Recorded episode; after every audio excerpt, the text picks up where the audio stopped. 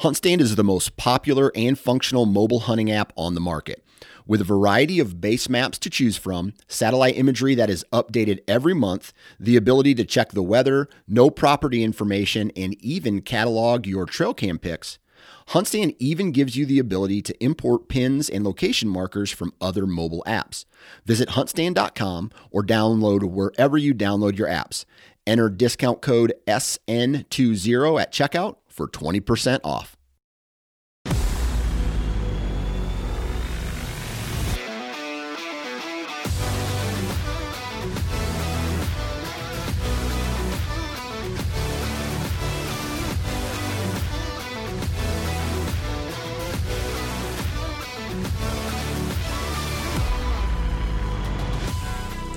Welcome to the Missouri Woods and Water Podcast with your host, Nate Thomas, Mike Winstead. Andy Andy couldn't make it f- with us tonight. Nope, so- not tonight. Yeah, had some things going on. So, What's up, dude? what's up, brother? Nothing. It's late. It is late and it's raining outside. It's gonna start snowing. It's about to start snowing. Work's gonna suck tomorrow, but Let's see. This is February sixteenth. We're supposed to get like what? they're calling. I mean, who knows? They're saying four to eight inches or something like that. Who knows, man? You, you, you know, I mean, I'll tell you the weather whenever no I one- wake up and I look outside. No, no one's getting eight inches around here. Damn right. Four inches and a half pack of Rolaids. Uh, yeah. So I like, could go deep into this, but I'm we not got- going to. I already got the phone call from my kid's school while we were recording our show. Right? that Yeah, they, they've already canceled. it, and it's just raining right now. So which just means it's gonna end up freezing. yeah, it's not going to be good. Yeah. So I mean, I'm I'm hoping they're wrong, but we'll just see. You you know, it is what it is. And We'll they're see usually wrong about something, but yeah. I, I don't want ten inches of snow. I can tell you that much. No, we got a we got a tournament coming up this weekend, and Yep. I really don't want to mess with that. Yeah, it's a tournament I enjoy doing. Um, by the time everybody hears this, it's already gonna have happened. So Yeah, I I can't really like promote it. promote it, but it's the Midwest Wildlife Yeah. Coyote Tournament, Yeah, third annual, I believe, and it's usually a great time. Uh, Midwest Wildlife does a great job. Mm-hmm. know, Ryan and his his folks. Yeah, they put on a they put on a good tournament. They have a you know lot of uh, different sponsors that throw in a bunch of good you know raffles and stuff, and they always have a good meal. And Yeah. it's it's pretty well run. So Yeah, last year they had 96 teams. Curious to see how many they have this year. yeah, we'll see. Did they move spots? No, I- it- I don't think so. I- Same location. Uh, I haven't looked at the address yet, but I don't think they did. I think they're getting an outdoor okay. uh, tent. Okay, because I know last year it was kind of an issue because I mean there Oh, was, a lot. packed, of. It was It was packed. Uh, it was standing room only. So I mean you were Yeah. shoulder to shoulder with everybody. So Yeah. hopefully they got that remedied. But if not, we'll just do what we got. Yeah, do. I think it's I, I I think it's at the same place, but I honestly haven't looked. I know it's on the same road, but Then it I- probably I- is, Yeah. yeah. So well, Yeah, cool. still an awesome event, and uh, anyway, we're planning on doing that. We did some Done. we did some uh, thermal hunting last weekend. Yeah, we've done we've last weekend and the weekend before we did. I don't know if we talked about that or not, but we've done a little bit here and there.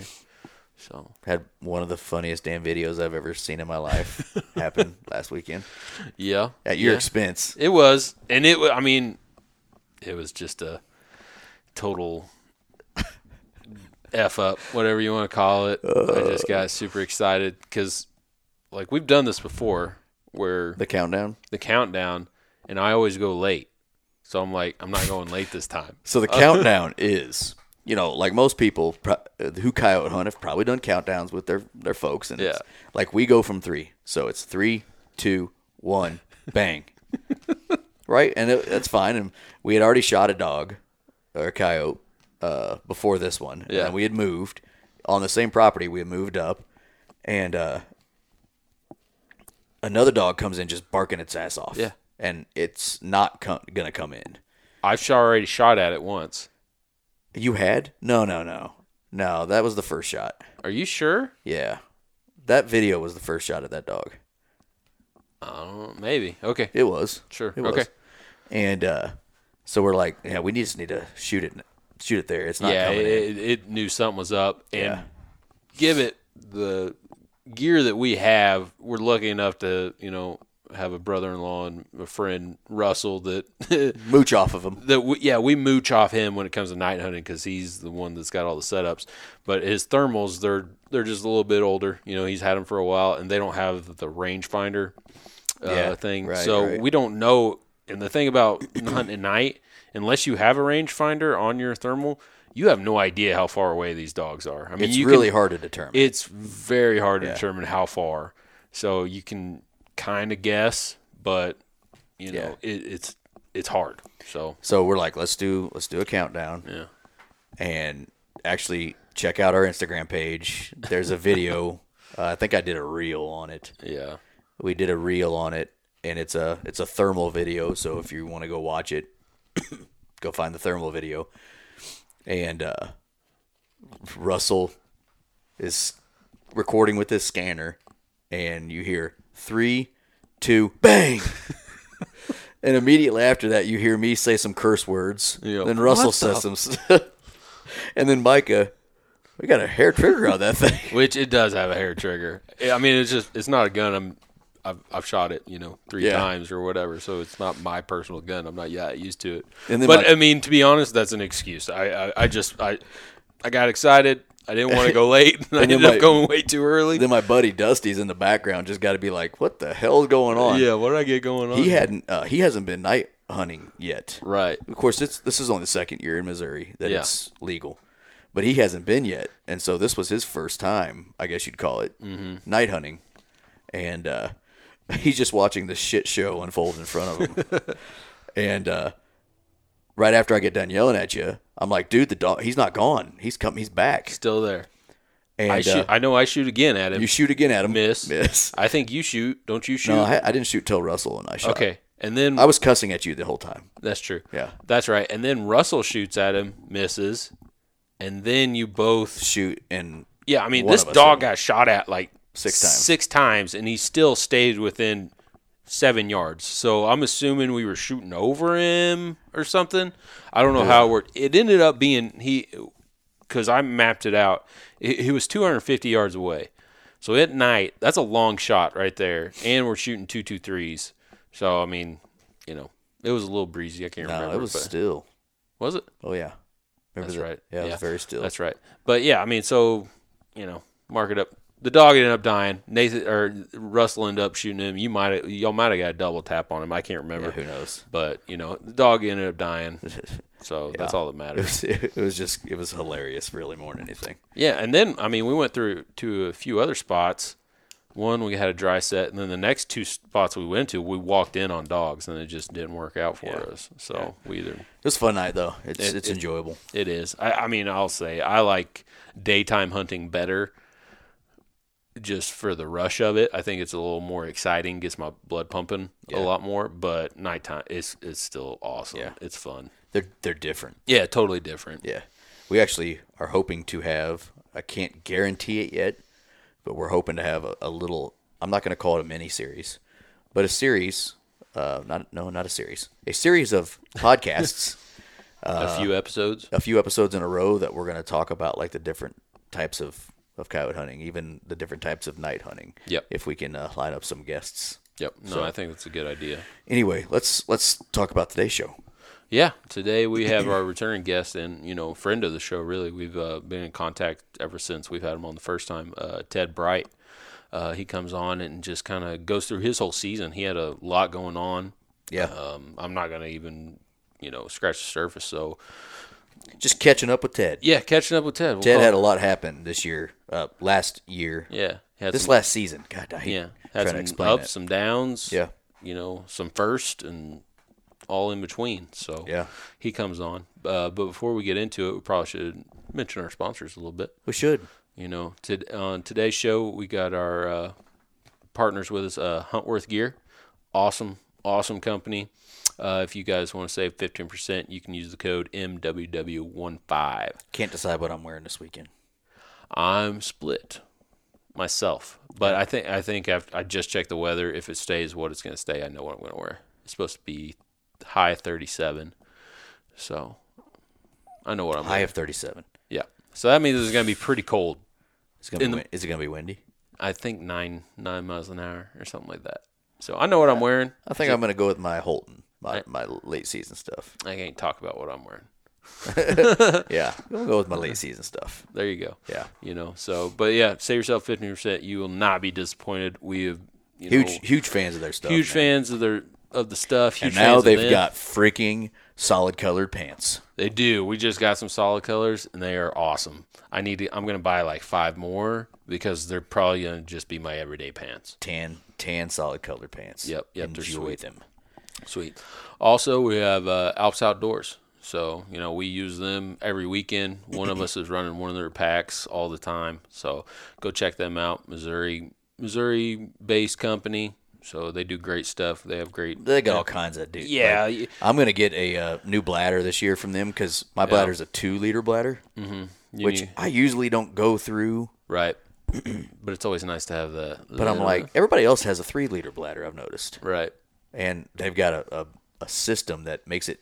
Mine leaks. Oh, my, does it? Uh, my little thing. Oh, yeah, that yeah. called? My little nipple. Yeah, the nipple, the straw. I don't know what you call it. But It leaks on my pack now. Yeah, I've had that packed for five years, but it pisses me off. yeah, maybe time to upgrade So, that. They, I, got- mean, this they have it all. Yeah, if you and actually, if you guys, sc- if you just go to Alps Outdoors and then you scroll down to the bottom of the homepage, it'll take you because they have a few. They're under a few different names. They have Alps Outdoors, Alps, Alps Mountaineering, Mountaineering. Browning, and there's Cedar Ridge. and Cedar Yeah. Ridge. So they got different things than all of those. So you know, Yeah. it's not just Alps Outdoors. So whatever you need, camping wise or hunting wise, they, they pretty much got you covered. Yeah, So yeah. and, And then uh, go ahead. well, you're the you're you're the, the host of the show. I'm sorry. Okay. I Last stepped on your not- toes. Definitely not least, we got our buddy Dustin with uh, Habitat Works. So if uh, it's perfect time to get him out there and uh, get some habitat work done. If you don't want him to do it, he can at least come out there and he can be an open book for you and uh, tell you what you should do. You can sit there and write notes and ask him as many questions as you want. Uh, I know I'm getting ready to have him out. Probably it'll probably be March when I have him out, but he's going to come out to my farm and we're going to go over things of what things I need to do to, you know, better, better be a better steward of the land and Yeah. get it to its full potential. He's a wealth of knowledge. Follow him. Follow him on his Instagram. Uh, Yeah, he- Habitat Works. He does a lot of like videos, and Mm-hmm. he, he did a video the other day that was eight minutes long. I Really- watched, I watched the entire freaking thing. Really informative. Yeah. I did too. I was actually driving, but I was listening to him while I was talking. talking about how like beautiful sycamores are, you know, Yep. that sort of stuff. And Yep. um, so if you do call Dustin and Habitat Works, uh, mention you heard about him on our show. He'll give you fifty dollars off a site visit and one hundred and fifty off a visit and plan. Yep. Um, if you mention him, so you can save some money on getting some of that done. He specializes in timber stand improvement, forestry mulching, prescribed fire, Yep. you know, mapping and planning, like we just said. And, And- uh, he and- pretty much will cover like a, a 250 mile radius around St. Joe, Missouri, which is Yeah. where he lives. If you're in Missouri, you know, Kansas, Missouri, Nebraska, Kansas, Iowa. Iowa, Nebraska, give him a call. He'll at least be able. If he, I'm sure he probably knows somebody that if he, if you're out of his range, he could probably point you in the right direction. like he said on his show with us, we'll work for food. Yeah, yeah. If you Yeah. and like and also. He doesn't just do plans. He will come out and he will do the work for Do you. the work, yeah. You know, if it's something that you're not capable of. So Yeah. So give him a holler. Uh, his number is 816 752 7390 or shoot him an email at habitatworksllc at gmail.com. Check him out on his Facebook page. You know, if you just search Habitat Works and same thing with Instagram. Yep. So you can get a hold of him different ways. If you can't get a hold of him get a hold of us. or you called the wrong number, get a hold of us. We'll get you in contact with them. yep, not a big deal. Yep. But let's get into the Appreciate all of our sponsors. We couldn't do this show without them. Absolutely. Uh, they're all awesome. We we love working with them. Yep. You ready to talk to Ted? Let's have a let's have a Ted. I've been wanting to say. Is this a dad joke? Do I get to? Yeah, you got to take Andy's spot, I guess. Let's have a TED talk. Let's have a TED Talk. All right. All right, this is the Missouri Woods and Water Podcast.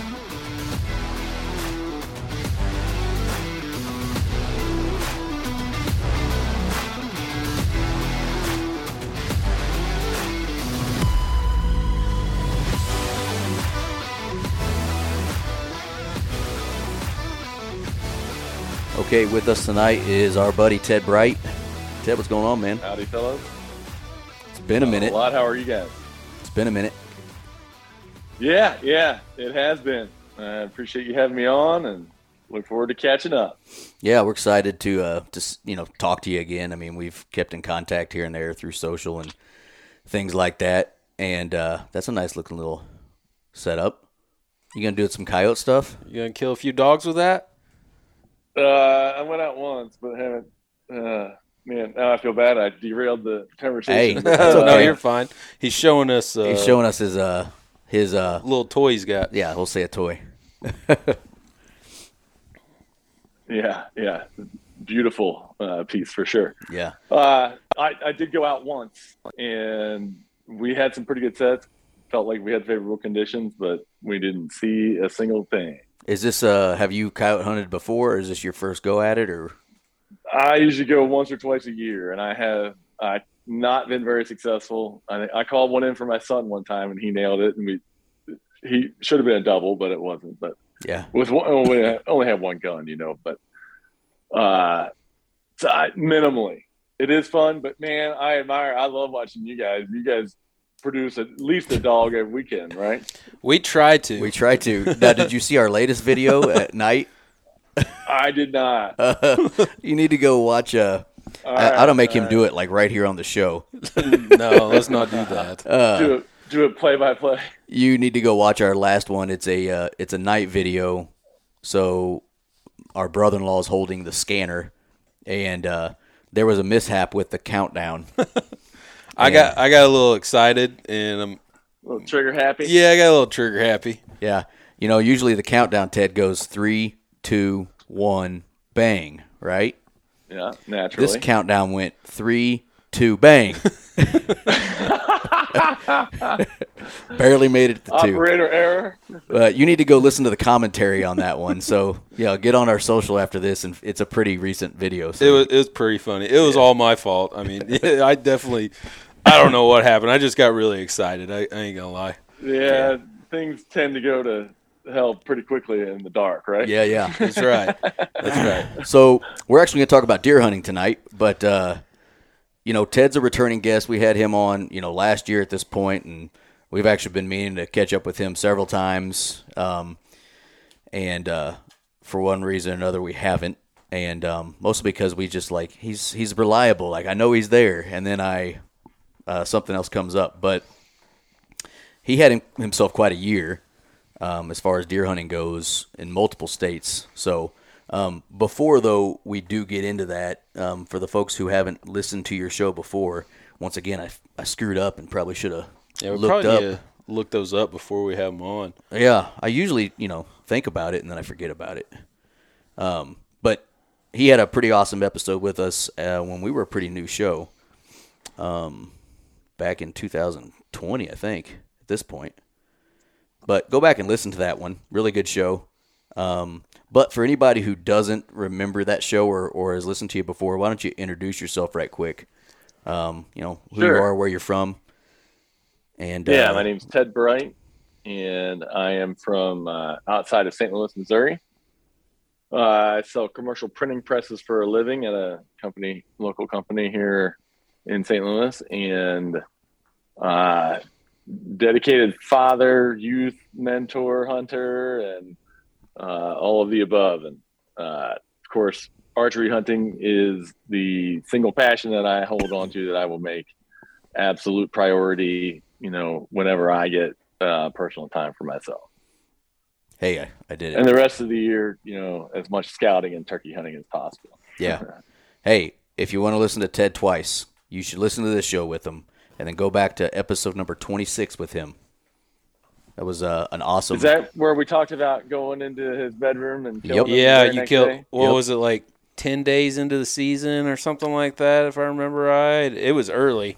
Yeah, yeah, exactly. Yeah, September twenty fifth. yeah, went into his bedroom and uh, like played the wind perfectly based on how he would come up off that up the hill or down the hill. I can't remember what it was. You were on the top. I remember that. Yeah, And, feeding uh, on acorns or something. Yeah, that guy right there. Yeah, he turned out really good. Yeah. It's a good looking skull. Man. There's something about eight pointers, man. I just I got a thing for Uh. them. I love a nice good eight. Yes, definitely. definitely. Now this when year, we get to that point, I'll have to uh, get my Kansas buck rack out of the freezer for you guys. definitely we'll have to do if you that. can. Yep. Yeah. This year, dude, you kind of went all over the place. Um, like a, I guess from a whitetail standpoint, kind of a full year. Um, you went to Wisconsin first.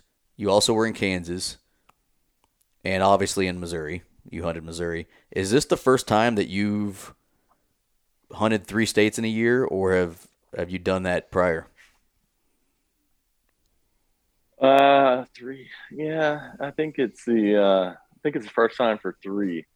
Uh, well, no, when I was younger, I hunted uh, Maryland and West Virginia and Pennsylvania on the regular, and then you know hunted Colorado, and uh, so that, there's been a couple other years, but it has been a while. Right. Okay. Cool. So your first trip this year was up in Wisconsin. Yeah, we went up there with the uh, uh, Dan Infalt put together the uh, what did he call it the not, not the public land challenge, but a similar concept. So- so it's not- to it's McCoy. Yeah, it's not that one like the the the hunting public go to every year. It's not that one. Right, it's not that one. Okay, but Yeah, same, but like you said, same concept. Get a big group of guys together, go hunting, that sort of thing.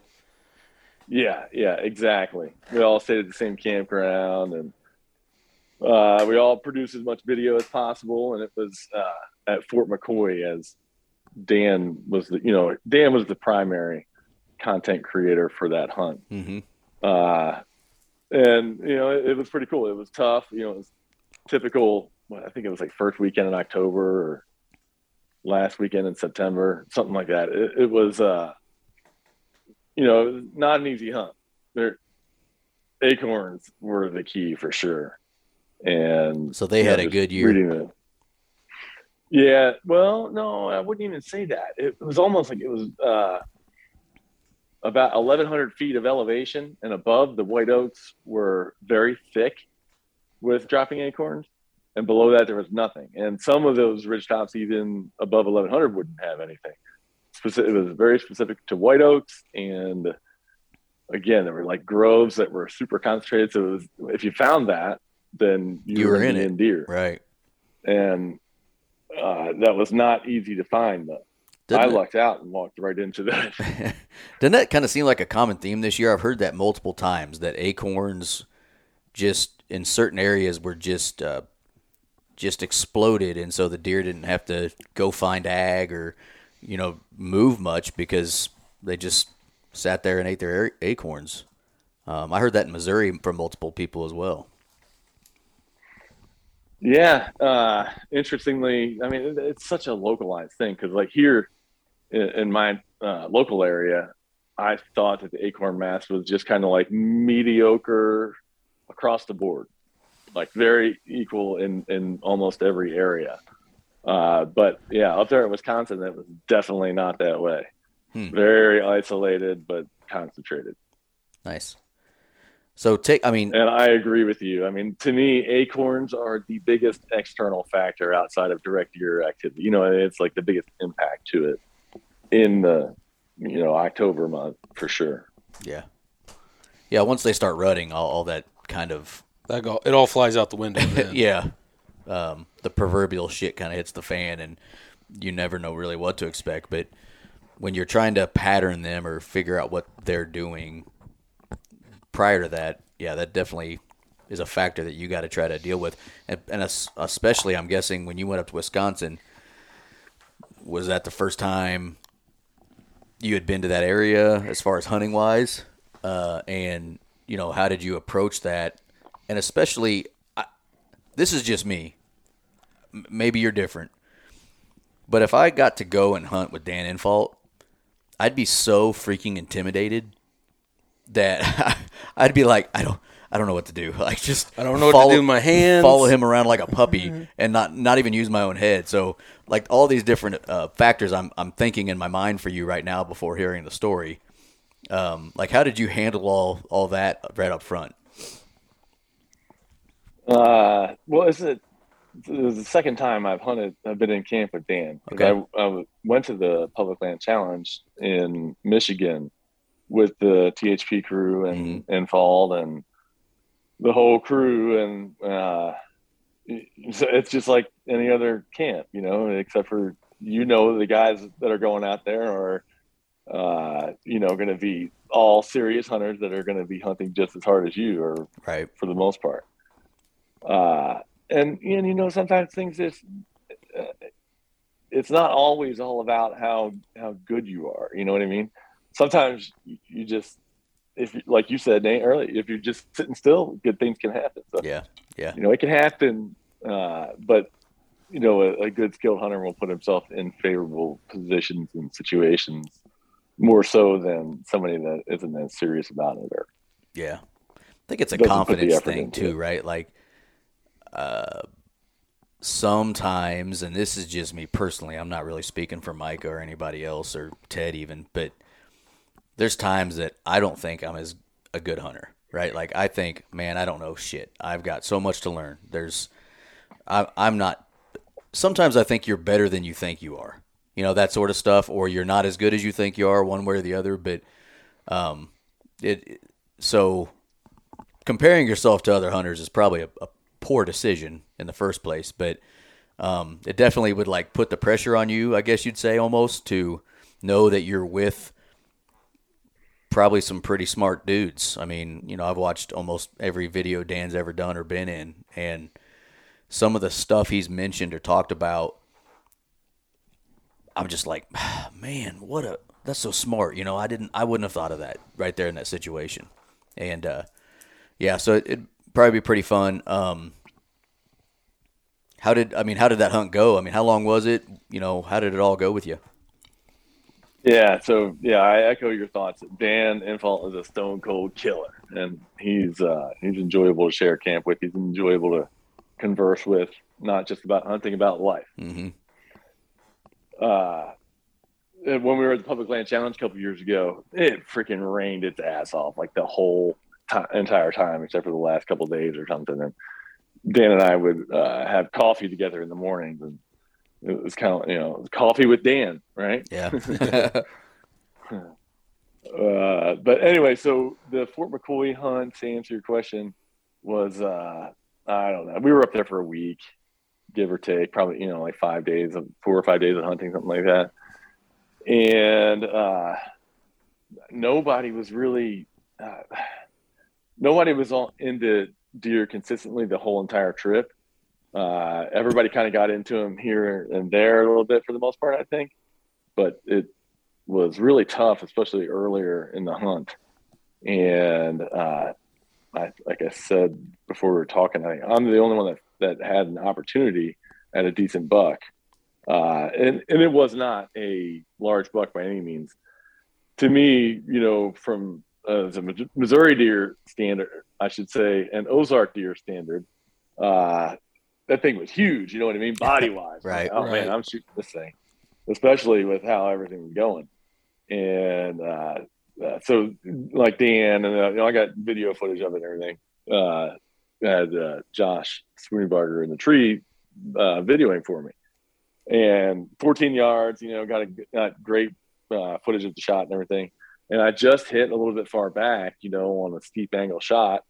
And uh, I, I, it was, I guess I was just behind the lines, and it was not by much, but I did uh, hit back, and uh, that deer ran. It bolted, and he about hundred yards in. We thought we heard him crash. You could hear it on the video hmm and he must have just plowed through a tree or something. Uh, but we did not find that deer, and I got I even brought a dog in that uh, he couldn't get in there till the next evening, but uh, we we tracked all over through that place, and that deer. Uh, well, I'm, I can't say it lived because the deer did not live because I definitely hit it in the stomach Right. and um, we did not find it though. We took it up to the uh, property boundary in a few different places, and No luck, to no avail. dude. Yeah. Um, what broadheads are you shooting? Just are you shooting? are you a Uh, heavy arrow guy, or what are you? What's your uh, setup?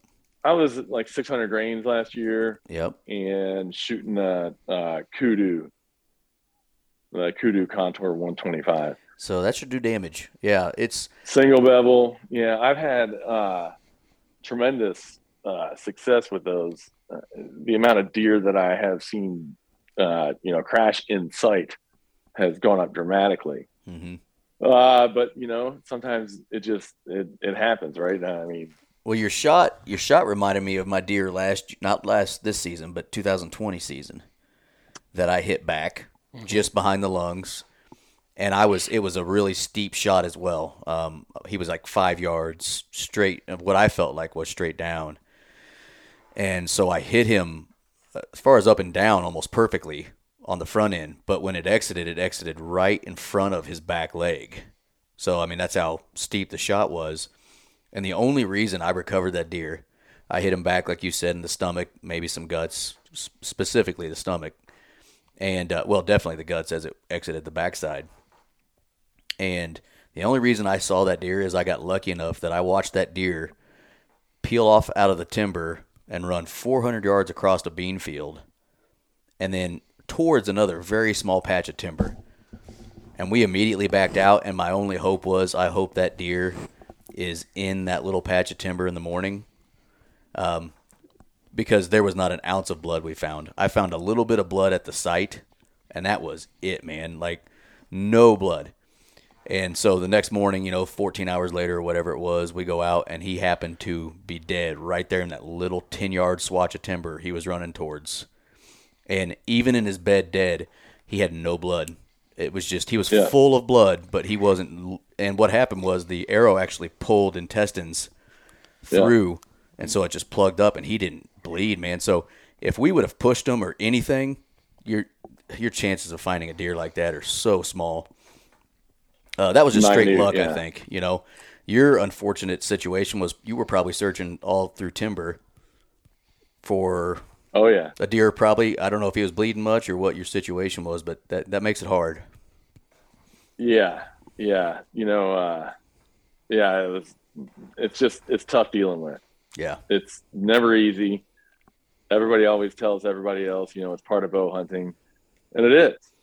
But it doesn't make it any easier. doesn't make happens. it. Yeah, It still sucks every time it happens. Yeah, it doesn't It make does. it more It fun does. when you go to bed at night, and at least I do, and I'm sure you do, Ted. I, I think we know you well enough to know this, know you as a person that it bothers you that you did that to an animal. That yeah, we want to kill these animals. Don't get us wrong, right? But I also love them more than any animal that walks the face of this planet. Most like you know, other than my dog and maybe some elk, right? Like we don't Yeah, want to we that. don't want to see them suffer. That's not the that's not what we want.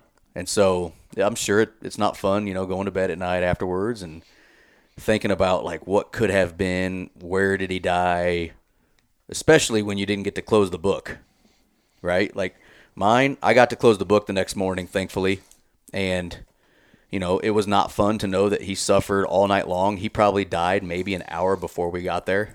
He was very fresh as far as his death, so that means that means he suffered for 13 hours probably.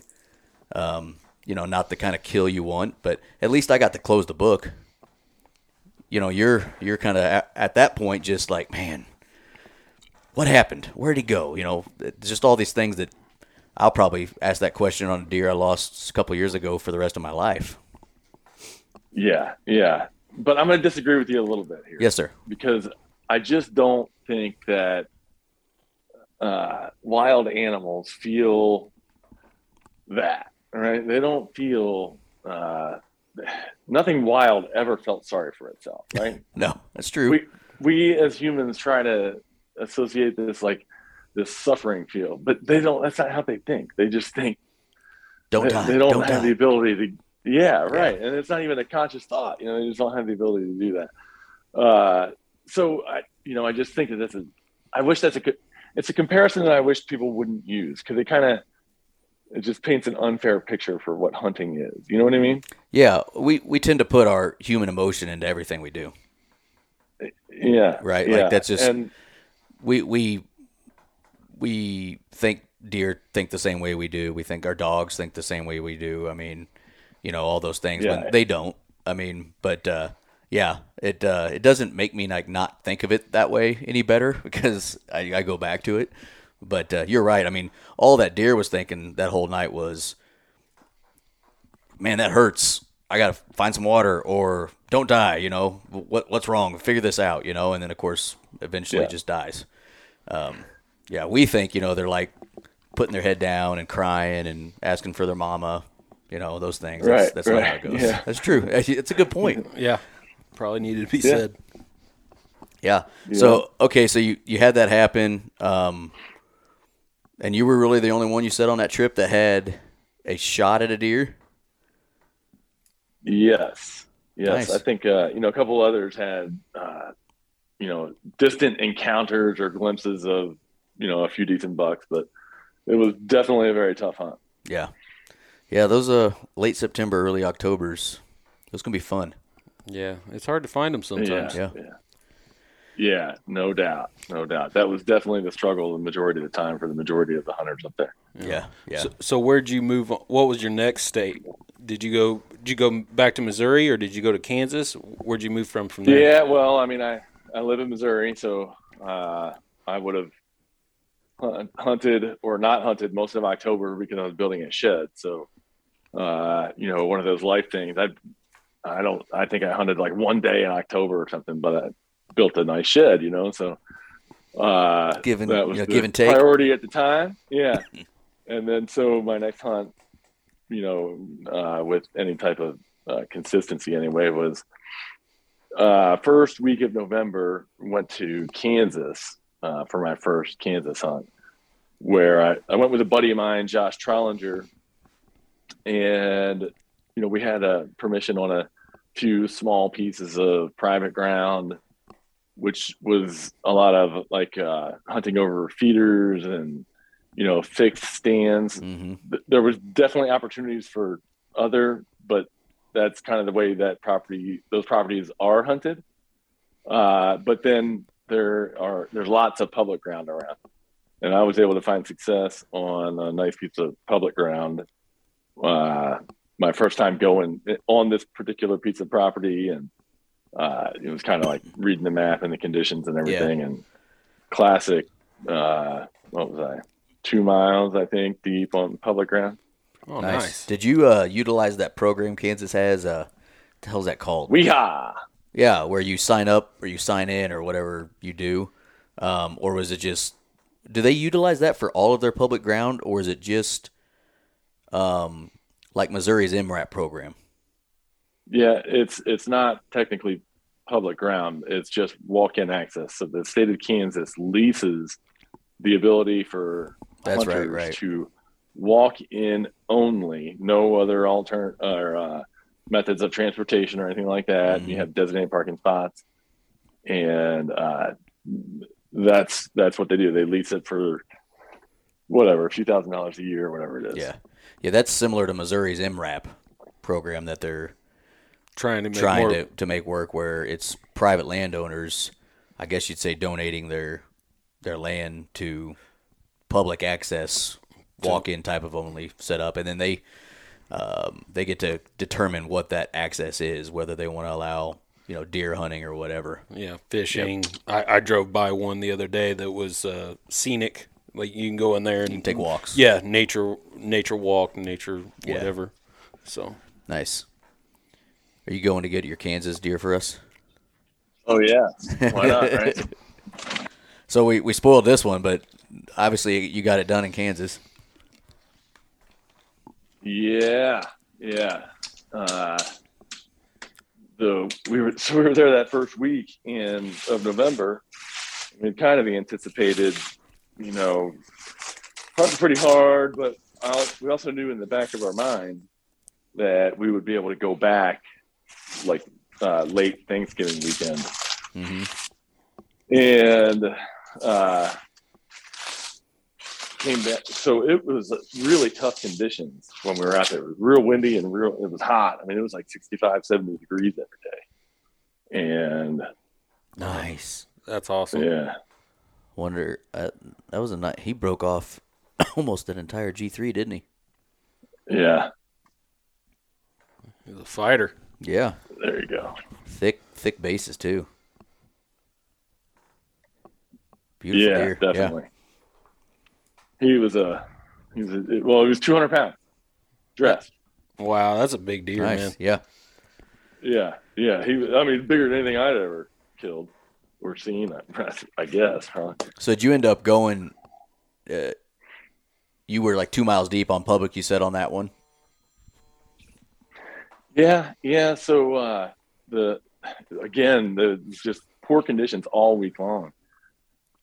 Uh, 65, 70 degrees, and no deer. I could even just driving around during the day, you wouldn't see deer running across fields and everything consistently around there. So I'm like, well, I'm just gonna go over to uh, a brand new piece. You know, I got to go somewhere new, right? I hunted a few places. I actually had an opportunity and shot at a buck at another piece of walking ground, I don't know, 10 miles away or so. And my igniter uh, lighted nock broke. The nock broke when I shot, and it looked like a wiffle ball slider. Really? Yeah, yeah. I've never seen I- that I happen had to- before.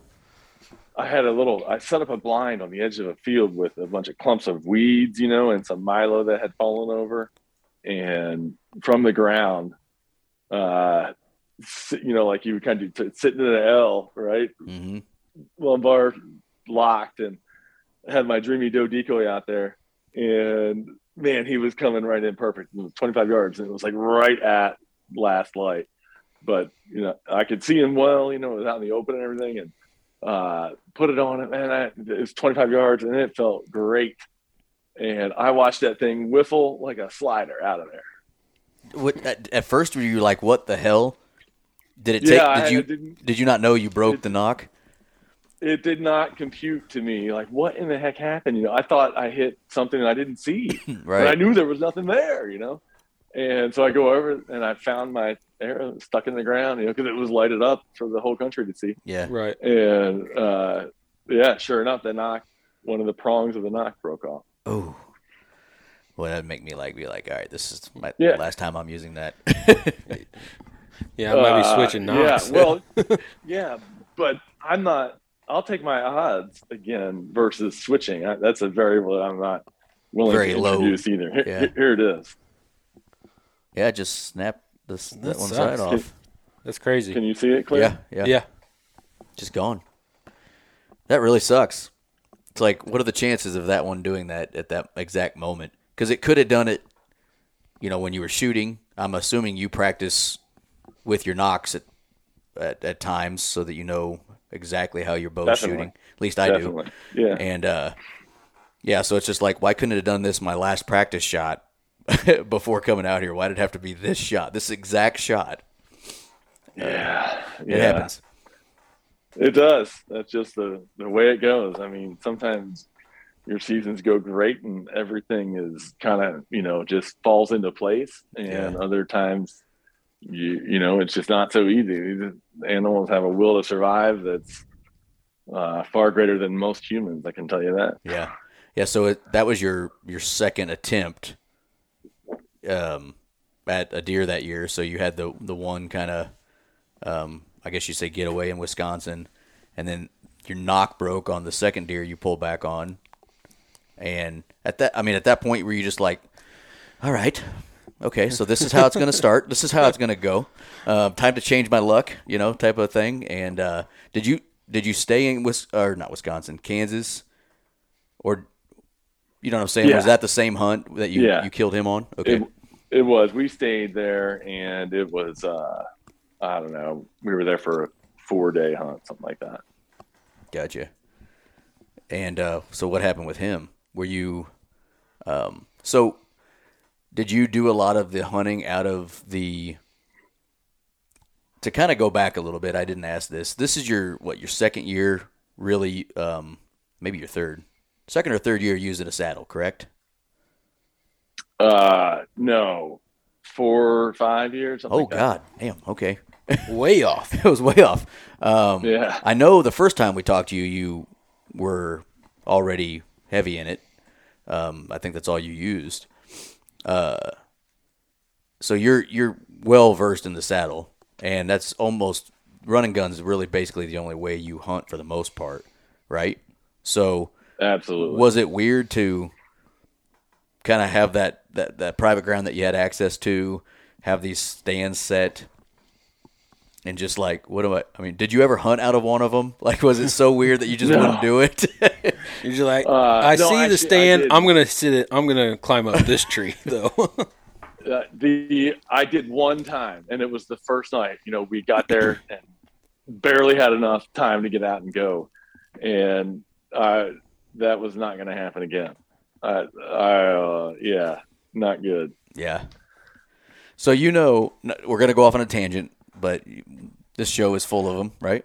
Um, you know, we don't hunt out of saddles yet. You know, I, I like know I keep I I, keep putting it off, putting it off, and we've got a good friend of ours, Ethan McCabe, that is a saddle hunter now as well, and he keeps saying, "Dude, come over." Try it I'll out. show you how to use it. Like, try it out. Uh, Ted, you need to just come to the KC side of the state and just make us climb a tree with you someday and just show us what's up. Because I it will. keeps it keeps intriguing me. But I, I keep going right back to, yeah, I'm just gonna get in a stand right here. And, Wa- walk up this ladder real quick. which I mean, and Oh, we're definitely in a different situation in our lives too. Like I've got two boys that are starting to hunt, like your daughter, um, which we'll get to later, and so I've put some strategic two man stands in different places so that they can come with me and get up in a tree, Um, That's cool. and so I end up hunting out of those stands a lot, even when I'm by myself, because They're there. that's They're- a tree I got ready, and it's you know it's a it's a spot I wanted it right. So uh, and I don't hunt a very big piece of property either. So there's a, there's a lot of weird things, but um, there's there's times where I'm like, man, I wish I was 15 yards that way right now, which typically is then me getting on the ground and moving over there. But it'd be really nice to be elevated. So you're gonna have to keep poking our sides to make us try one out sometime because I know I will. It's just matter of time. For sure. yep. for sure. And I will say when when you're thinking that you wish you were over there, 85% of the time, I'm going to guess, you should be over there. It's a good good portion. Right? Of the There's a time, yeah. reason why you're thinking that, you know. Yeah. And I, so my frame of mind when I entered the timber, especially if I'm like, you know, if I'm locked in, I, I know I'm going to have a high probability of encountering deer in a favorable uh, situation. That, like, let's say evening hunt, for example. Then, you know, it's just you got to go in there and you're so locked in on all of the, the every, all of the environment, everything the the wind, the the angle of the sun, the clouds, uh, the trees, everything, the trail, which way the deer is going to be coming, the thermals, and what is going on with your scent cone at that very time, and what will be going on with your scent cone three hours later or whatever. You know, so there's so many things that it dictates. I, I mean, that in itself uh, tells you that you sh- should have an open mind to every single possible tree in that area Right. or on the ground. You know what I mean? It's like I don't know. It's like every situation, you know, dictates a different, a potentially different uh, ambush spot. Yeah. Yeah. And I think there's a lot of um, especially for me, where my, I guess morph morphing as a hunter isn't. I'm not morphing into the saddle naturally yet. I'm morphing more into ground hunting than I am like wanting that saddle, and it's mostly because I need to do more hunting on some public around us. Um, the small piece of property that I hunt has such shitty trees. I mean, like hedge trees that like go all over the place. And my mind, Like Kansas. no, in Missouri, Missouri. Yeah, but like Kansas. Oh yeah, like Kansas, right? Yeah. And uh, I'm just like, in my mind at least, I'm sitting there going, how the hell would I even get into that with a saddle? I don't even know how I could climb it, right? So then my mind goes, I'm you're gonna ground hunt, and you're gonna figure out a way to get in here, slip in, and uh, you know have that encounter with that old deer that I told you about before recording or whatever. And but every time I'm in one of those situations, I then go, shit, it'd be really nice to be 15 feet up or even 10 feet up right now. You know, just to be able to see or have an advantage over what I'm giving myself right now. So Yeah, yeah. On on my Kansas buck, I was uh, I was probably seven, maybe eight feet off the ground. yeah, I get, yeah. N- not very much. It's just enough though, right? Like yeah, that's where the that's where the shot lanes were. You know, that's like that's what you're looking at every time you go in. I'm looking at all that stuff, right? And Yeah. You got to figure out the angle to where you think they're going to be, and what the foliage is like, and the uh, the limb lines, and the uh, you know, the like a dogwood has a certain type of canopy that's really difficult to shoot through. Got right. to observe all that stuff and try to put yourself in the best position. yeah.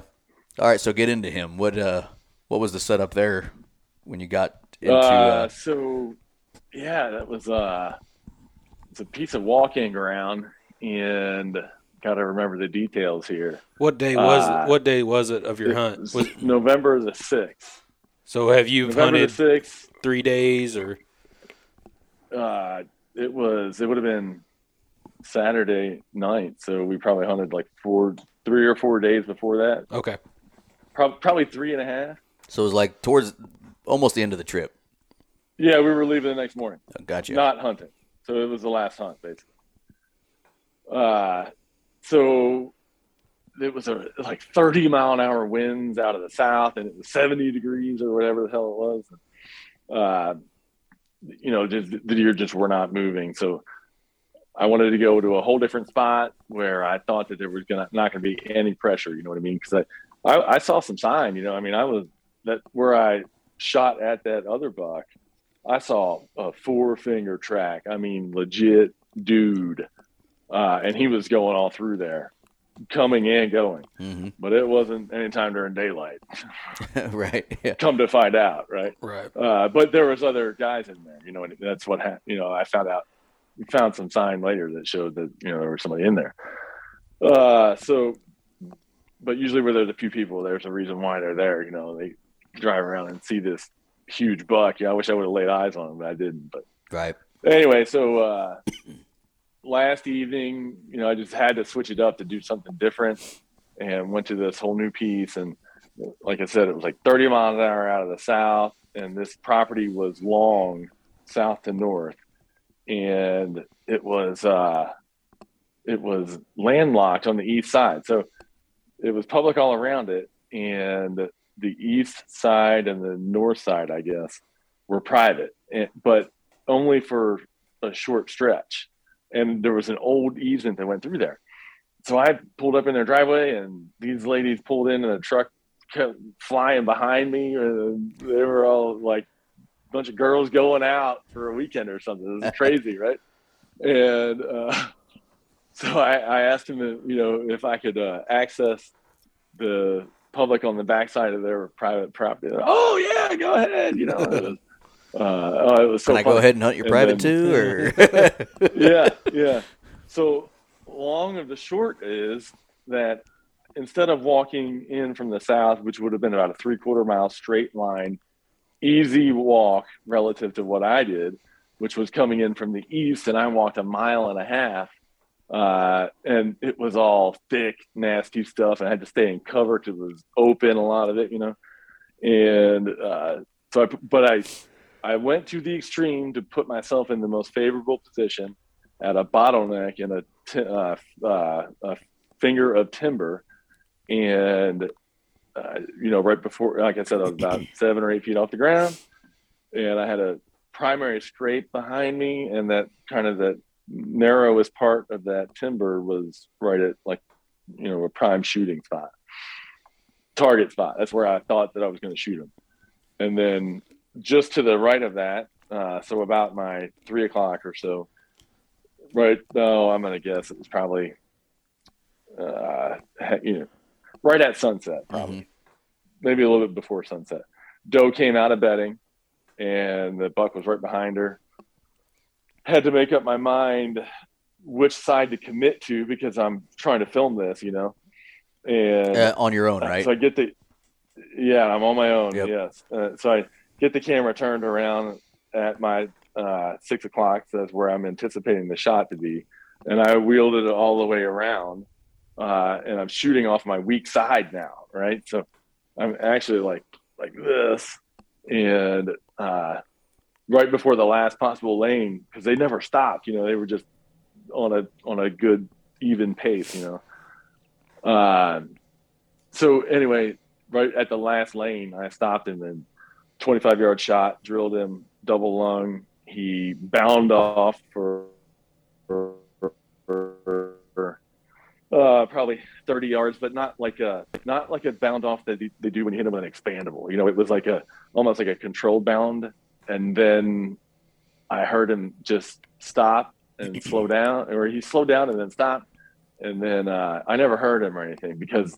come to find out, all he did is just lay down. He laid down 70 yards from where I shot him, and he just laid there, and it was like he just laid there and kind of made the decision to I'm done. to, you know that I'm done. Yeah. yeah, yeah. Like, um, stop, stop running.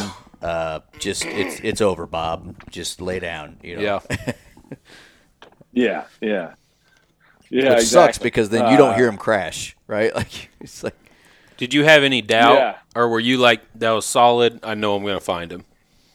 I knew I drilled him, and I did get it on film. It was dark. He was in the dark, deep, or like the timber. It was just really dark in that specific timber there for whatever reason. Uh, I guess it just was real thick. But uh, I knew that I drilled him good, and I did get uh, GoPro footage of it. Yeah. So he had walked out of the frame of the camera, but I did the GoPro was pointed in that direction, and I, you know, it got it. It's tough to see, but you can, uh, you know, the audio is sometimes just as telling. You know what I mean? And yeah, you can tell when you hit a rib in front of lung. You know, it kind of makes that. that diaphragm. Yep. Yeah, you can almost Yeah, hear yeah. the air popping out of them. You know, like the balloon. Yeah, I get it. Yeah, Yep. yeah, that diaphragm is loud. yeah, My daughter smoked the diaphragm. yeah. Well, I'll tell you this. We'll, we'll get to her story because hers comes towards the end of your year. But sometimes I wonder, like, maybe we teach our kids better than we are. You know, because my son was the same way. That kid, his first deer, his first deer ever was also with a crossbow this year, and I mean, he hit that thing so hard, double lung that that I mean that deer barely moved before it died. It's just like I wish I had that shot right right now. I'd take that shot all day, every day. You know, Right. and that kid's Yeah. doing it on his first deer. So That's anyway, awesome. so that's Kansas. Uh, you know, so you get on the board. You're like, all right, see, it's not all bad luck. This, Th- this thing- worked. Things are turning around. Yeah, and uh, Uh huh. Yeah, yeah. And um, I'm assuming then you came home and started hunting in Missouri pretty heavily, because sounds like the way you explain, you know, going up to Wisconsin, building your shed, and then also going to Kansas, you really hadn't hunted here then, by that time. That's correct. Yeah. So when did you first really start hunting at home? uh, so even after I got back from Kansas, I I don't remember. I was probably just you know uh, busy with work and whatever. I didn't didn't have an opportunity to get out until much. Uh, gosh, if I remember right, it was like November 9th, I think. So I guess it wasn't all that long, but Yeah. uh, my first time. I see out, November and I haven't. So that's just before rifle opens in Missouri then this year, right? Wasn't Yeah, like but it the was late 13th? this year. 13th or something this year, I think. Well, I killed my deer opening day of like rifle. So what day was that? I I think it was November 13th. So right think it- before. was it? Yep. Yeah, yeah. So it, yeah, it was not long before rifle season. That's for sure. Um, I went to this uh, piece of public not too far from me that uh, I hadn't been to at all all year long, and but I did, I think I did put some cameras. Uh, no, it's no, I wasn't there. Uh, so yeah, I hunted this piece of public for the first time all year and hadn't been there at all.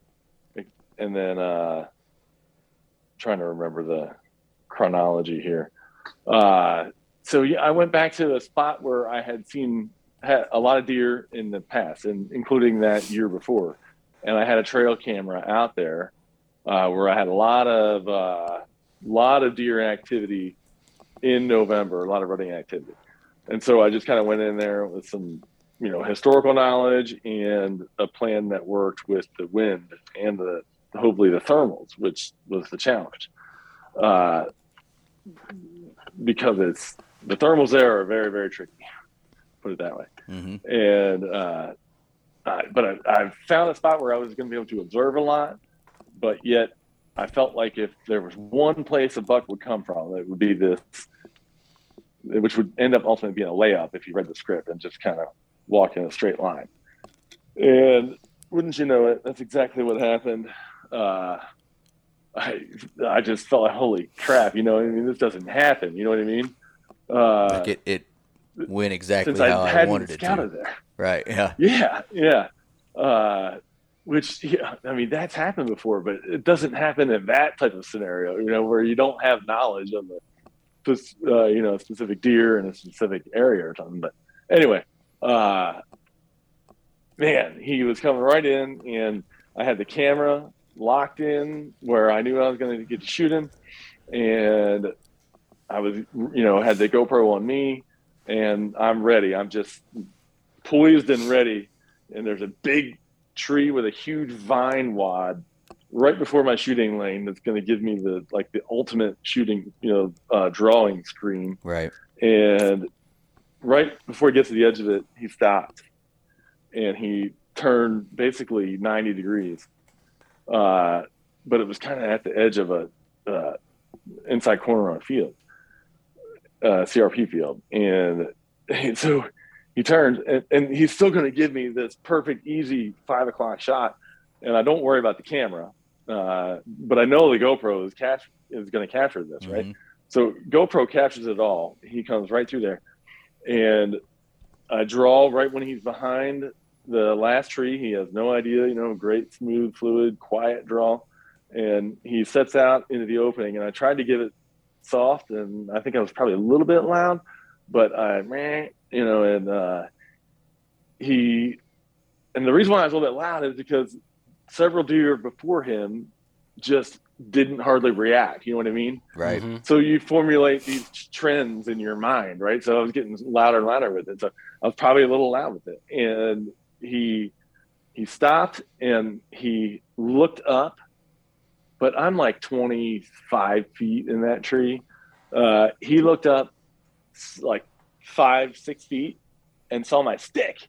That dude saw my stick. I had my aider wrapped around my stick. Uh, there's nothing flapping in there, nothing flapping at all, right? Right. I mean, it's solid, and there's other limbs around it and everything. And that sucker looked at my stick, and I'm I'm at full draw at this point. And as soon as I start to, you know, the shot starts to break, he bolts out to the right, and I basically caught flesh and you know stayed on the outside of the scapula yeah. uh and this flesh wound uh, decent blood called in a dog again and the next morning and this was a really good dog really talented dog with a great track record of success and uh he we uh we tracked that deer for two miles uh i'm gonna guess yeah something like that and basically it was like 200 yards of good blood hmm and then it was 200 yards of uh, okay blood, and then it was 200 yards of spotty blood, and we again just uh, at the shot he moved, and you know that I didn't have a chance of hitting Your him your shot and shot. your shot and his decision to take off were two separate things. Like he didn't jump your That stream. coincided, yeah. Right. They just happened to coincide. Like if if he would have decided to take off after seeing your sticks half a second before that, your shot never even happens because you're watching him take off. But it just so happened that your shot and his decision to say, See ya. I'm out of here happened at the same time and so uh, that happened. Yeah, that, happened. one, that one, that one hurt. That was a good buck. That was Yeah. a really good buck. Where'd you find the dog? Were you uh, Missouri Blood Trackers Association? Did you know somebody? How'd you find the dog? Yeah, he is active on Missouri Tracker Association, Mhm. but I I wouldn't have known that. Uh, a, a good hunting buddy of mine that uh, always has very solid and credible insights. Uh, he knows him. In fact, he knew the dog by name. So Nice. uh, yeah, yeah. I was pretty confident with that one, you know. Yeah. Right. It turned out to be accurate. Good Yeah. guy, good dog. Good. Yeah, that's cool. Yeah, I think Tom more Monahan people need to think about that too, right? Like, uh, sounds like you didn't do a lot of stomping around. You backed out, found the dog. You know, I think a lot of folks they wait too long to call for the dog. They, what do you call it? Like, they Grid do a, search. yeah, they do a That's lot of grid searching, and, and you know they put their scent all throughout the timber and the in the woods, and then then they call the dog. And not saying the dog can't still do it, but it certainly makes it harder for the dog because of all the different scents that are now just randomly in the in the woods. And um, yeah, I think more. We had a, who was it? Your uh, the dude that hunts in Oak Grove. He called the dog immediately. And Oh, David. yeah, he recovered it uh, Yeah. this year. Good, good, nice, solid buck. Yep. And he was worried about it. And instead of doing a lot of craziness, he, he backed out, found a uh, dog off the Missouri Blood Trackers Association uh, Facebook page, I think. They came down from a couple hours away or whatever it was, or an hour and a half away, and and uh, found his deer. Yeah, they were able to find it, so Yeah. it worked out.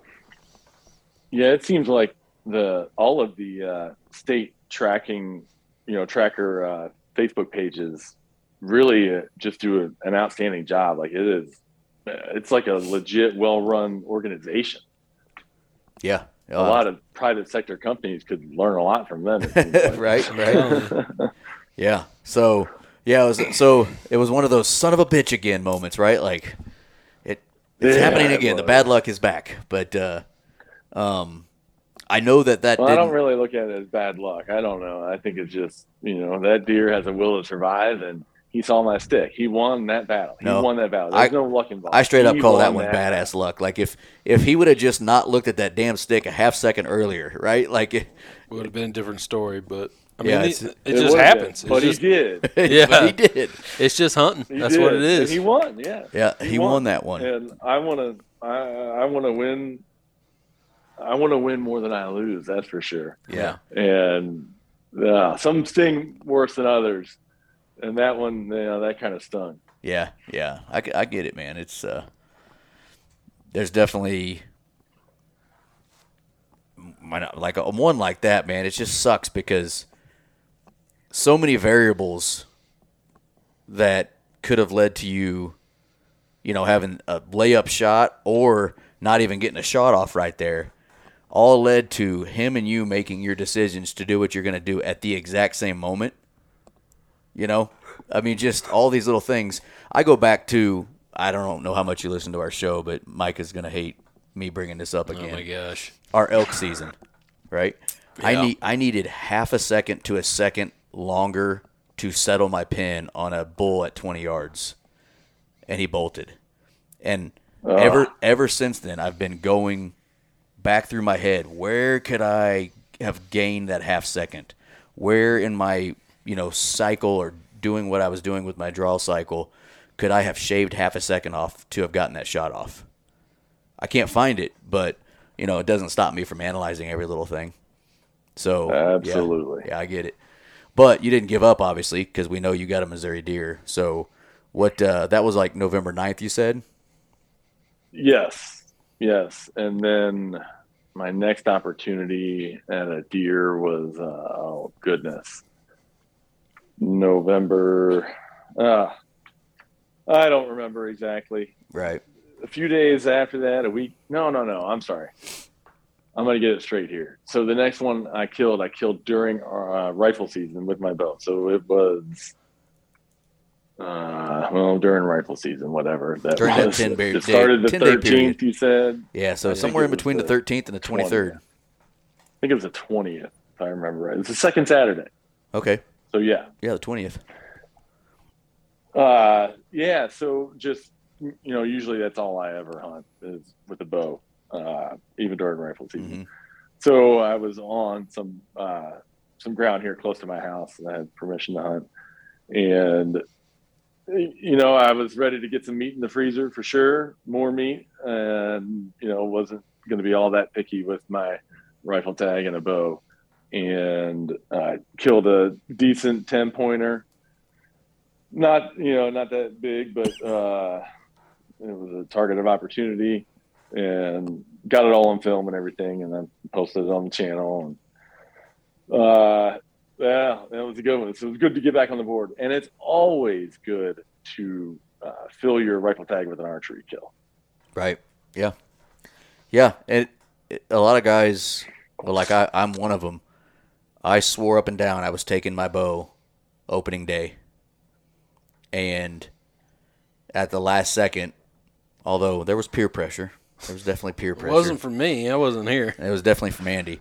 Uh, to do like, dude, you're gonna you're gonna screw up because I I decided on opening day to go into a bunch of thick stuff, hoping that you know the pressure that they were gonna receive um, was gonna help me, and the first thing I hear is, dude, he's gonna walk through the thickest crap, and you're gonna sit there and, and bitch about not being able to shoot him with your bow because he was in there when you sh- if you're just taking the gun, he he's dead.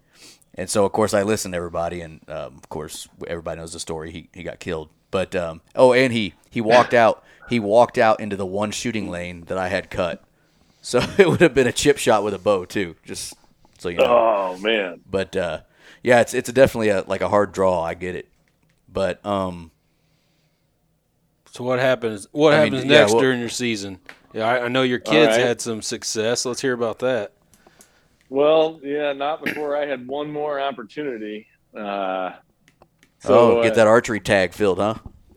Yeah, yeah, and so went to some public uh, around here, and it was, uh, gosh, I think it was December the first or something, early December, and was with a buddy of mine, and then uh, another buddy of ours who is just getting into hunting serious. Right, he's just always been a, you know, a couple weekends a year tree stand rifle hunter. Right nothing wrong with that, obviously, but he's just it was like his second time out with my buddy and I, uh, trying to like kick it up a notch. Right, he got Mhm. saddled, getting into, he's really getting into it. Right, uh, he's dropping rodeoing, you know, uh, uh, doing the uh, uh, team roping, and he is going to get hard. He's getting hardcore into public land saddle hunting. Nice. So anyway, uh, it's his first time out or second time out, one or the other.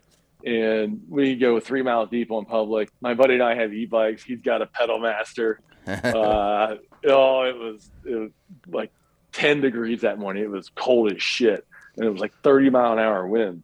And so we get out there in that public, and uh, I kind of directed him to an area, and uh, you know, told him to head over in that direction. And I was just going to kind of work around and and just kind of still hunt my way in that 30 mile an hour wind all the way around.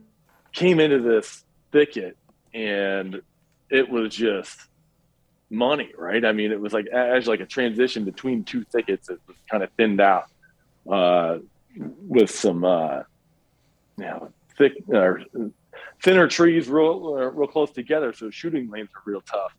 Uh, but it's like super thick on either side, like you know, overgrown and shit. And man, I just got in there and it just felt right. You know, I mean, it was a favorable wind. It was between these two thickets, and I mean, it just No, he just freak, he just dropped. All right, we're gonna pause this, folks. Okay, folks, we're back. Uh, we dropped Ted somehow. Zoom screwed us. So, um, you were talking. You just got to that that thicket with a bunch of small trees close together, and that's where we dropped you. Yeah, yeah, thicket on each side. Uh, you know, kind of open, uh, but yet you know a lot of small uh, diameter trees. Uh, just no like weeds or undergrowth or anything. Um, so I mean, I'm like just got set up for like five minutes, and here comes a doe, and she's by herself, and I know exactly what's going to happen.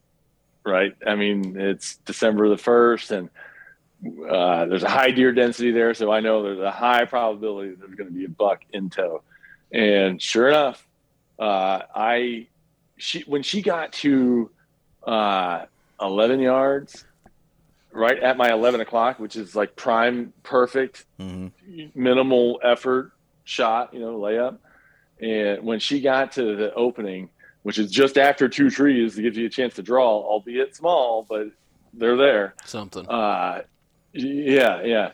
She uh, when she got to the edge of them, she she saw me. She looked up and saw me.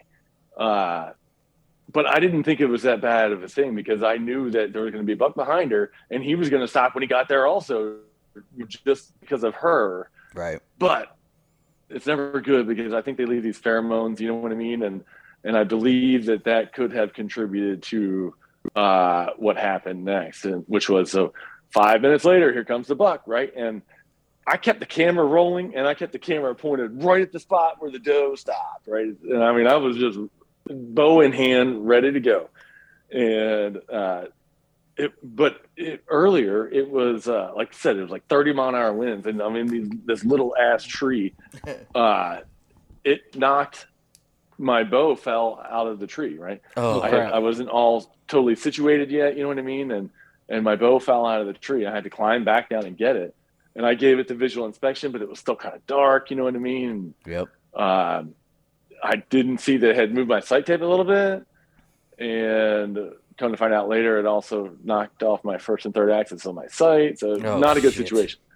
Yeah. Uh, but it, I passed the initial uh, gray light visual inspection, and so uh, this deer, you know, he did exactly like he was right, the head down the whole time, nose to the ground, and he got to the spot where the doe was, and I, I'm at full draw, and when he got there, he looked right up at me.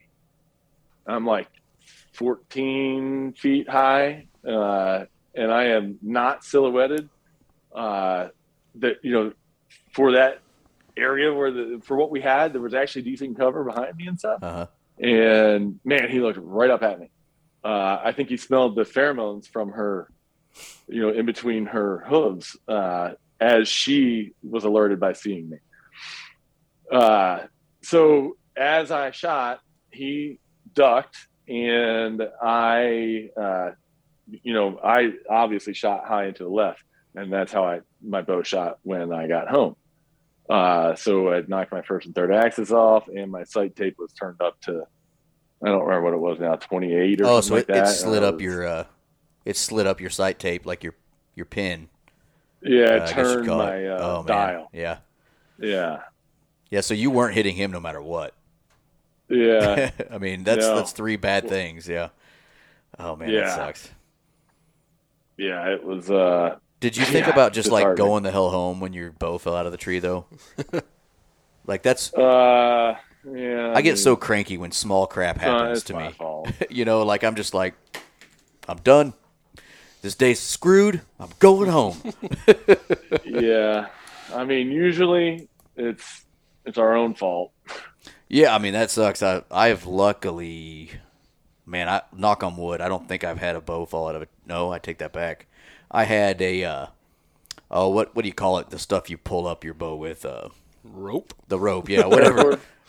yeah, and uh, I had it called something else before, but it it the rope snapped halfway up when I was pulling my bow up one time, and, and the bow fell. And um, I don't think it did any damage to the bow, but it was it was still aggravating. It was one of those. Okay, so this is how it's going to be today, Yep. right? Type of days. I've had it happen too. Yeah. Yeah, yeah, Yeah, yeah. it It, happens. Yep. But it all kind of like, uh, I mean, a jam-packed year, nonetheless, right? I mean, starting starting in late September, early October in Wisconsin, all the way through the beginning of December.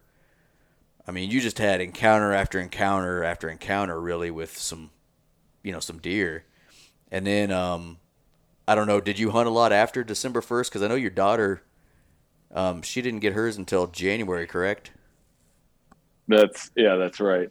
Uh, I didn't really hunt a whole lot uh, in December. It was yeah, I don't nothing really sticks out about it.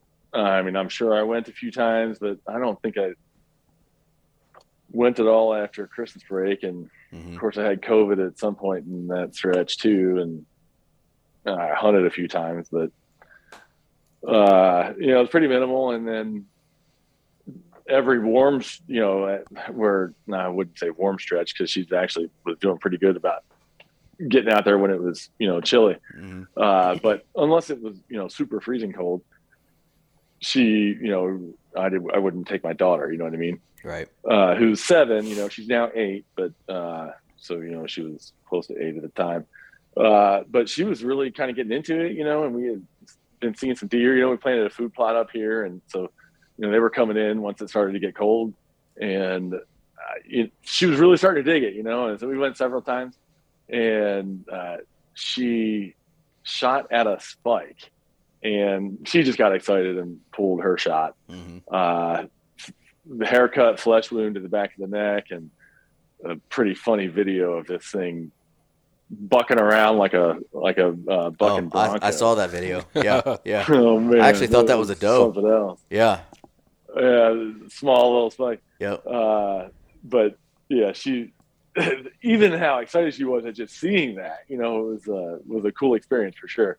Uh, but you know, we weren't able to get that one. But that really renewed her focus, and she was like even more intent about going.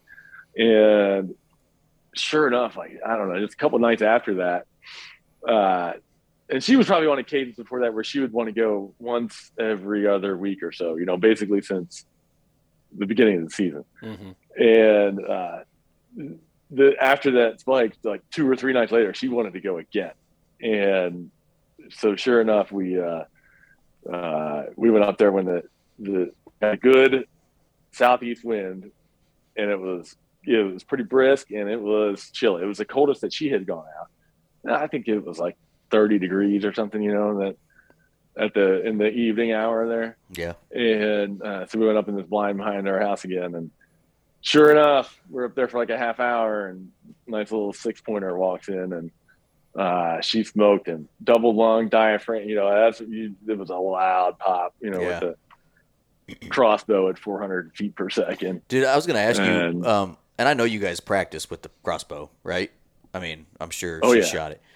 Did it still surprise you how freaking fast that thing was when she shot it at that's the deer? amazing Dude, I, it's amazing I didn't even realize. Like my my son pulled the trigger on his crossbow, and I'm just like, did the arrow come out? Because it was on that deer so quick and through him that I'm just like, what just happened? And uh, I don't have lighted nocks on his crossbow. I don't know what you were doing with hers. That's something I'm gonna change next year because I didn't see the bolt go through. I didn't see the bolt hit the deer. I I wasn't for sure, It- just because I wasn't ready in the field for that speed compared to you know our compounds that we shoot. And uh, I was just did it to surprise you still out there when when she pulled the trigger how just quick it was on that deer. Yeah, for sure. Uh, I mean, it definitely it's a lot different, right? I mean, a lot different. Uh, but it was still, you know, because she, she hit her, you know, right in that lung, and it just created a large wound. I saw the wound more than anything, Uh, but uh, more than anything, really was the distinct diaphragm, you know, after. But you know, it all added together. He still ended up running, gosh, at least 130, but I would guess 150 yards. Oh, wow. dang. And I mean, it was a bloodbath, bloodbath. But uh, yeah, he ran 150 yards, you know, at a kind of side hilling, but with a gradual decline. You know, Yeah.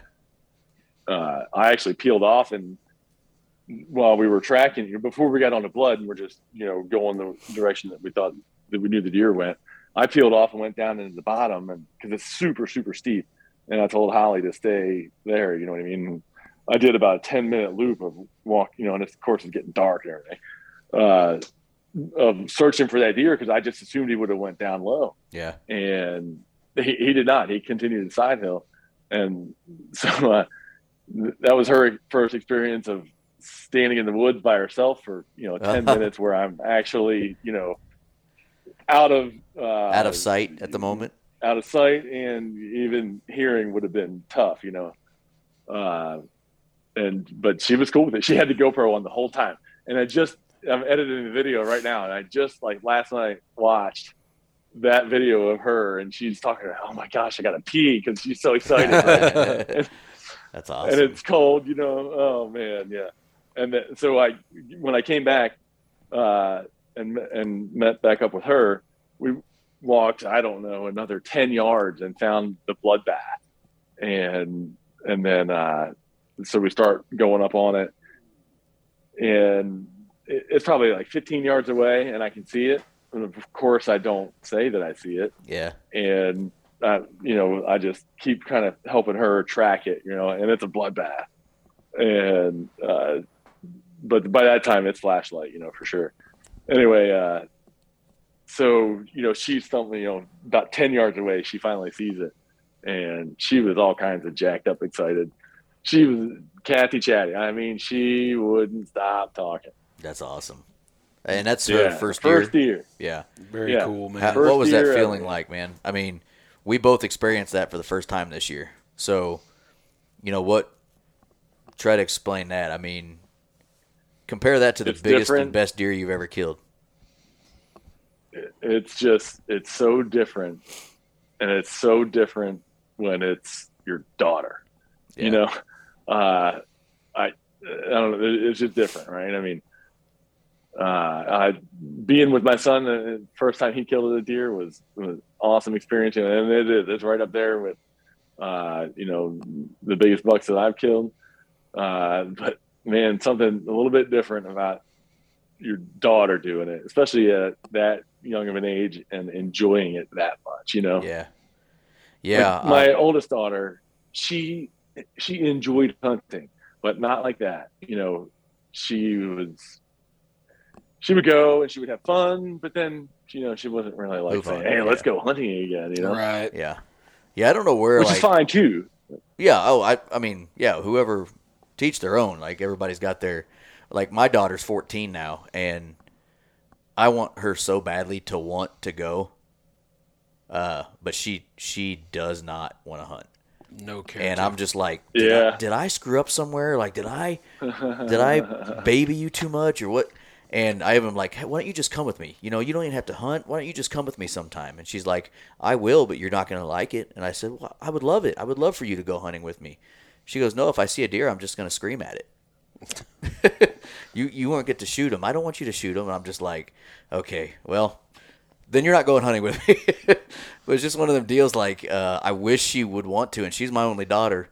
So you know, maybe when she's in her 20s, she'll come around and decide she wants to try it out. You never know, but it is The softball player, right? Yep, she's a softball player. Yep, and um, it's just you can't really compare it to your best deer ever, can you? Really, it's it's just it's just level of pride that is totally different than you feel for yourself when you accomplish something when it's your child. Definitely. Yeah, Definitely. yeah, son or daughter. I mean, obviously, it's really cool that it's your daughter because, um, it's you know that seems like uh we need to recruit more females into the outdoor game than we have at times. well, And- that and daughters just hold a special part in With your, their dads. Yeah, Yeah, your that's for sure. So Yeah, yeah, definitely. It's awesome. So looking But forward to, and you said that one, is, that video is not out get yet. them out there. Uh, right. The uh, the one where she shot the spike and wounded it, you know, Is- flesh wound. Yeah, That is, you know, and I posted that a couple weeks ago, and I've been a little bit slow in uh, in my editing here lately. Um, but yeah, so her first harvest video will be it'll be out within the week. Looking forward to that one. nice.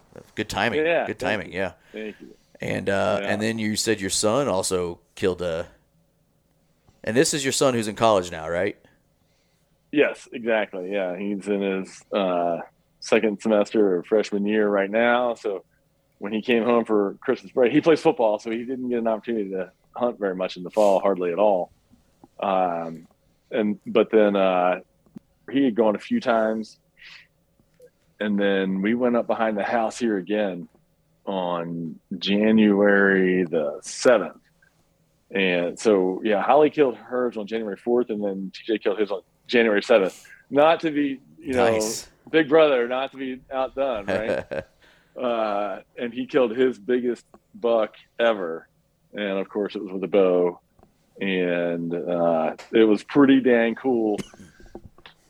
The The way we had to get set up on this buck, I, I could not be in the tree with him. You know, I was only on a, uh, you know, I was uh, filming, so I didn't have a bow, and I. Yeah, there was just no way I could get up in that tree with him, or it, we would have been spotted. And so I had to be 50 yards off of him. And uh, when the deer came in, it was like, I don't know, 10 degrees. It was cold as shit. And my camera, um, you know, main camera, battery died, right? As soon as I turned it on, it just died. And then uh, my GoPro did the same exact thing. and so I had to film this thing with my phone and as it's starting to get dark, it's starting to get grainy. You know what I mean? Yep. Uh, but got it on film, him shooting his biggest buck ever, and uh, it crashes in sight, and it was awesome. It was about 130 inch eight pointer. Nice. That's I would get sweet. it out and show you, but it's at the taxidermist. That's a that's a good three days for a dad right there. Yeah, yeah, it was fantastic. Yeah, because that was like you said January seventh, so he wasn't too far from going back to school. Right, right. Isn't it like mid January when they go back usually? Uh, I think he had to go back on the 11th, so, yeah, you so know, he was just re- days Really away. close. Yeah. What a what a nice way to like cap the season off too. You know, I mean, you had a full year of deer activity, whether it was you, you know, on deer and not quite making it happen, or obviously killing some awesome deer, and then having your two kids, um, or two of your kids have uh, Success. really the best years they've ever had, right? No, she got her first deer. She'll never forget that as long as she lives. And then, uh, you know, your son killing the biggest buck he's ever killed, you know, together within three days of each other has got, got to kind of like put the icing on the top of the cake for you more than anything. You know, it was a, one of them years that was full of stuff and then you got to finish it off with their, their stuff. Yeah, yeah, definitely. Very memorable year, epic year. Nice, man. I mean, when when we decided we wanted to do something with you, I didn't know which way to go. I'm like, I mean, you had so many things happen that I almost just wanted to hear all the the different things you had go on and just kind of catch up with you. And um, you know, I I uh, I know each story was kind of really quick and you know, Cliff's Notes version of everything, but it just kind of goes to show the listeners you know you you can man you can have stuff happen f- from a deer hunting perspective from the beginning season of the season all the way through the end if you really want to. You know it's it's honestly about the uh, your drive to want to to have a season. You know what do you want to make this season be? Do you want to just stay in Missouri and hunt? Cool. Do you want to experience other states? Is it possible? It is right? I mean uh, you've hunted all kinds of different states in your life, and um, this is the first time you've been in multiple states outside of Missouri in a while. But um, it's not, you know, the average person can do this too. I mean, that's that's all we are, and it's uh, it's kind of a testament to be able to do all that stuff, and you still f- hold down a full time job, right? I mean, this isn't you know you're not a, a, a professional a full-time hunter you you have an actual job where you still have to go to work every day and you're still able to do these things right Yeah, absolutely. Yeah. And you know, it's uh, part of the territory. You know, the places enough. I hunt are typically going to be part of my territory. yeah which is nice right so for work you have to go there anyways Very nice. so is that But why you Montana next year won't be. So I was gonna say so is that why you don't have like you know California and uh you know some other states as part of your territory because there's no deer there to really I mean there's deer there but none to really mess with where would you Yeah, hunt would you hunt in, I- like Northern I like California basically I'm not yeah, sure. Blacktail. Yeah, Yeah, they got that- blacktail. I think they're more north than they are south, right? I would guess so Uh, I believe. Yeah, yeah, yeah, for sure. Yeah, that's a that's cool year, man. I mean, I we kept up with you all year on Instagram and our social media, and I, you know I watch your your YouTube, and um, it seemed like to me at least every time I saw something that you did, it was another deer, you know, and in my mind, I'm like, man, freaking Ted killed like 17 deer this year, dude. Like every time I'm watching his stuff, there's like another deer on the ground. And of course, you know, I I see other people's stuff too, so I'm not always remembering exactly what I'm seeing. But I just I told Mike, I'm like, we haven't talked to Ted in a while, and he killed like 47 deer this year. Like we So we got let's to get talk him on. him. Let's talk about it. Like it. it just seems like every time I'm turning on his stuff, there's another another thing going on. So what a what an awesome year, and uh, it's just I don't know what else what else do you have to say to cap it off? No, just uh, awesome year, definitely. And, uh, you know, from my own perspective, you know, outside of uh, the success of my kids and friends and all that stuff, uh, you know, it, there was a lot of things that I learned, right? Yeah, And every time you have an encounter with a good buck, uh, there's something to be learned. You, you know, when it's successful or when it's not, and everything in between, there's always something to learn from it. yeah, And that knowledge is priceless, right? That's kind of like the uh, uh, the currency of what we do, right? Mm-hmm. the more experiences you have, the smarter you get, and then it, again, it gives you more experiences. You know, the the the smarter you get, the the more you're going to get on bucks, and then the more you're going to learn there, and then the more you're going to, you know, it's kind of like a snowball starting to run, roll down the hill. It gets bigger and bigger and bigger with your ability to kind of learn from those experiences. Yeah, yeah. Your your big buck encounters grow exponentially, right?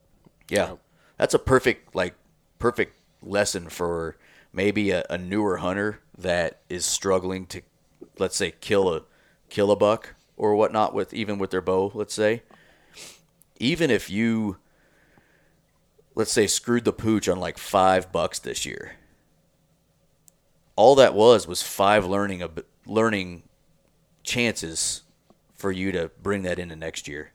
And you know, if if you if you look at those like you're saying, Ted, as learning experiences and not failures, kind of like we termed the coin uh, earlier, failure, quote unquote. It's just a, a chance to learn and get better at your craft. You know, there's there's no such thing as failure, kind of like you said earlier.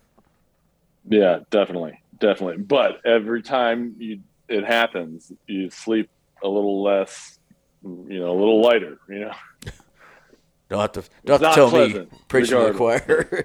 Yep. Yeah, Micah, you know, Micah is like really great at letting stuff just kind of beat off his back. It's like water off a Yeah. duck's back. He is, dude. I, I envy, I envy a lot about like the way you handle things because he could have like four deer, just, and he'd just be like, "Man, it is what it is. I'll learn from it and get better." Yeah. and I'd be like, I'm gonna jump off a cliff, you know. And uh, I wish I could do that too. I mean, shit, what what is it? Six and a half months later, I'm still talking about that. Bull. Yeah, every once in a while he'll still text me about that. Dude, remember when we had that bull and I needed half a second? I'm like, dude, I, I haven't even thought about that. It's over. You can't do nothing about. Right. You can't do nothing about it now. Now we're talking about next year, next Yeah. season. So oh man, but you know, and you he's guys, he's you guys going out west this year? we plan to. plan yeah. to, yeah, yep. Uh, putting in for a couple different states. I mean, really, more than anything, just buying points again because we're kind of behind the eight ball in a few states. So we'll be buying points, and then I'm assuming we're going to end up back in OTC units, which is fine, and uh, planning on it. Hopefully, this year doesn't get screwed up by COVID. I'm, I'm about done with that, dude. The last two years we've had in Colorado, they've both been messed with by COVID, and uh, I'm I'm ready for 2022 to not have that happen. Yeah. Yeah, Be nice when it's all over. yeah, So I mean, the data is there. The data is obvious. Come on, everybody, let's go. yep. let's, let's get back to life. Let's do it. Thank Yep. you.